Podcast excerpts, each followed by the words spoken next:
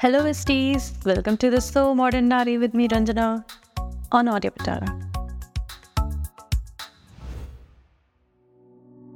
So girls आज हम बात करने वाले हैं मीम और स्टैंड अप कल्चर हाँ वही जो हमें एंडलेसली पिछले चार पाँच सालों से हंसा रहे हैं हाँ मीम कल्चर तो अभी पिछले कुछ सालों से है कॉमेडी कल्चर तो हमारे पास था पर स्टैंड अप कॉमेडी ने थोड़ा इसको और एक्सप्लोर किया तो अगर आपको थोड़ा फ्री टाइम होता है तो आप स्टैंड कॉमेडी देखना पसंद करते हो राइट उसी तरीके से मीम तो ऑब्वियसली हर चीज़ को रिलेटेबल बना दिए हैं।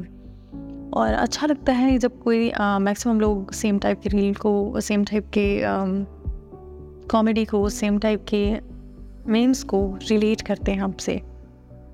हम सबको कितना अच्छा लगता है ना कि जब हम सिमिलर कंटेंट अपने दोस्तों के साथ शेयर करते हैं मीम्स में। तो ये इसका मज़ेदार साइड है। पर हर मीम जब आपसे रिलेटेबल लगता है तो आपको नहीं लगता कि ये कितना मीडियोकर है ये कितना मतलब सेम सेम टाइप का हो रहा है सबके साथ? और कहीं ना कहीं हमारी सेम जनरेशन की सेम फीलिंग और सेम सिचुएशन से आ, बाहर आना मतलब कहीं ना कहीं ऐसा लगता है कि हम सब एक मीडियोक्रिटी में बधे हुए हैं और ये एक सेम साइकोलॉजी को दिखाता है, एक सेम पैटर्न को दिखाता है जो हमारी पूरी जनरेशन की है, चाहे वो हमारी गर्ल्स इशूज से रिलेटेबल बातें हों, चाहे हमारे बॉयज़ इशूज से रिलेटेड बातें हों, चाहे हमारे करियर रिलेटेड बातें हों, चाहे हमारे फाइनेंस रिलेटेड बातें हों। मतलब एग्ज़ाम्पल के तौर पे मैं बता रही हूँ कि समटाइम्स देखिए ना, आप वो यूपीआई से यूपीआई वाला एक मीम देखे होंगे ना कि जैसे हमारे यूपीआई में पैसे नहीं बचते, फिर ये, फिर वो तो इससे ना मोटा मोटा एक आइडिया लग जाता है सबको कि कहीं ना कहीं आधी ही जनता like seventy two seventy five percent population जो इंटरनेट पे है, इस पर्टिकुलर बात से एग्री करती है, ठीक है? और एक मीम पेज के फॉलोअर भी बता देते हैं कि कितनी सारी चीज़ें रिलेटेबल हैं लाइफ में। तो जहाँ ये हमें थोड़ा हमदर्द बना रहा है, वहीं कहीं ना कहीं हमें थोड़ा मीडियोकर बना रहा है एक्चुअली हम सबकी नीड सबकी मीडियोक्रेसी को थोड़ा सा सेलिब्रेटेड भी बना रहा है तो कहीं ना कहीं ना हमें लगता है कि हाँ ठीक है, मैं भी ऐसी हूँ, वो भी ऐसा, और गलती से अगर हमारे दस दोस्त उस पोस्ट पे लाइक किए हैं तो हमें लगता है कि हाँ सबको इससे रिलेट कर रहा है। सम हाउ ये सबकी कहानी है, और सम हाउ ये एक्सेप्टेबल है।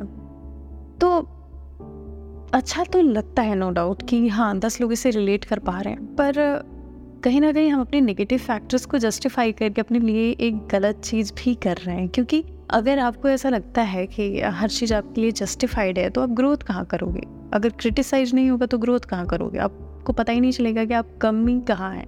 कहीं ना कहीं ये चीज़ हमें थोड़ा कम लगती है, क्योंकि अगर हमारी चार लोग फेल हो रहे हैं और सबने कहा, यार एग्ज़ाम के दिन पास होना बहुत डिफ़िकल्ट है वन नाइट में हम पढ़ाई करते तो वो बंदा जो पहले से पढ़ रहा था वो भी वन नाइट ही पढ़ाई करेगा, क्योंकि क्योंकि उसे लगेगा भाई, ये तो ज़्यादा कूल है है ना?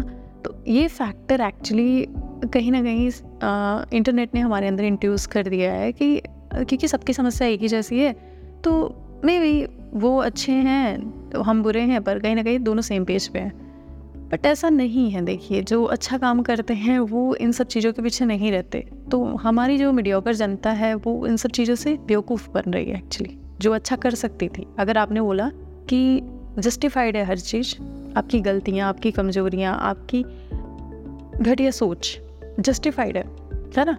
मीम पेज आजकल यही कर रहा है। तो कहीं ना कहीं आपका आलस, आपका निकम्मापन, आपका काम ना करने की इच्छा, आपका लोगों को डिसरेस्पेक्ट करने की इच्छा, आपको गालियाँ देने की आदत, सुनने में तो बड़ा कूल लगता है।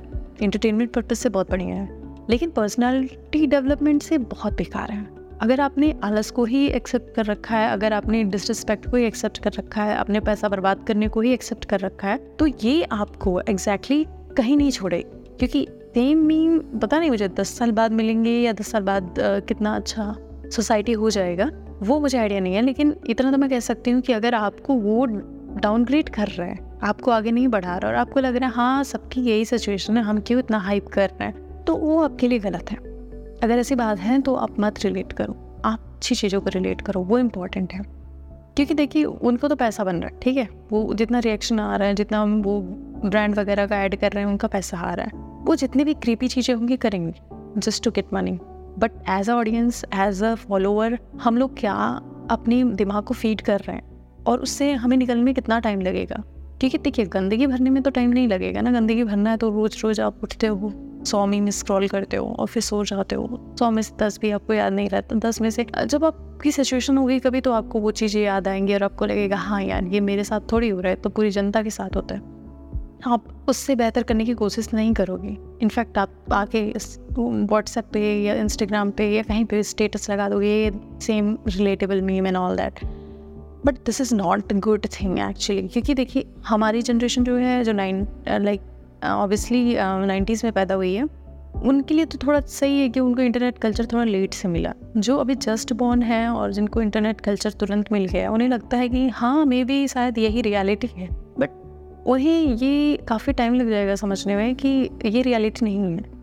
Actually we have to be a good person first और आप कोई भी गंदी आदत को ना प्रेज नहीं करना चाहिए। अगर आप प्रेज कर रहे हो एक्सेप्ट कर रहे हो नॉर्मलाइज कर रहे हो, है ना? ये वर्ड आपने कई बार सुना होगा इंटरनेट पे normalise less normalise this that and all that don't normalise disrespect don't normalise abuse don't normalise bad habits actually meme life और स्टैंड अप कॉमेडीज आजकल ये भर भर के कर रहे हैं। और इससे एक और साइड है कि इनका जो ना वोल्गर कंटेंट का।